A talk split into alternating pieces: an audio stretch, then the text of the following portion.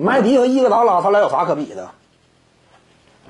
伊戈达拉比不了麦迪。我告诉你哈，就像角色球员，因为伊戈达拉的伊戈达拉，你说他是不是球星呢？他在球迷群体当中可能说名头很响。你要说偶尔来中国搞个活动之类的，那也是可能说呢，呃，引起很多人现场观看，对他呢非常喜欢和支持。但是你说伊戈达拉，他真正算球星吗？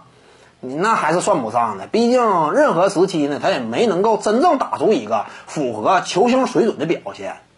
季后赛当中偶尔是强，但他扮演的角色也是一个，嗯，这个这个角色球员嘛，对不对呀？在斯蒂芬库里以及克莱汤普森，再加上德拉蒙德格林，甚至呢，他的地位要在巴恩斯之下，这就当时情况。只不过说他过他的赛场表现，可能说在某些系列赛当中呢，发挥要更加出色，仅此而已了。你要说他跟麦迪比的话，是。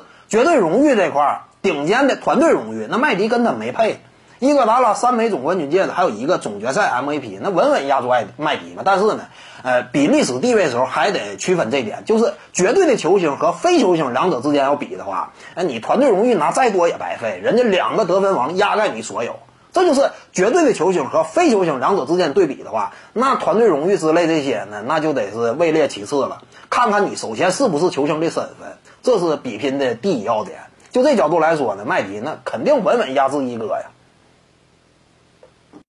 各位观众要是有兴趣呢，可以搜索徐静宇微信公众号，咱们一块聊体育。中南体育独到见解就是语说体育，欢迎各位光临指导。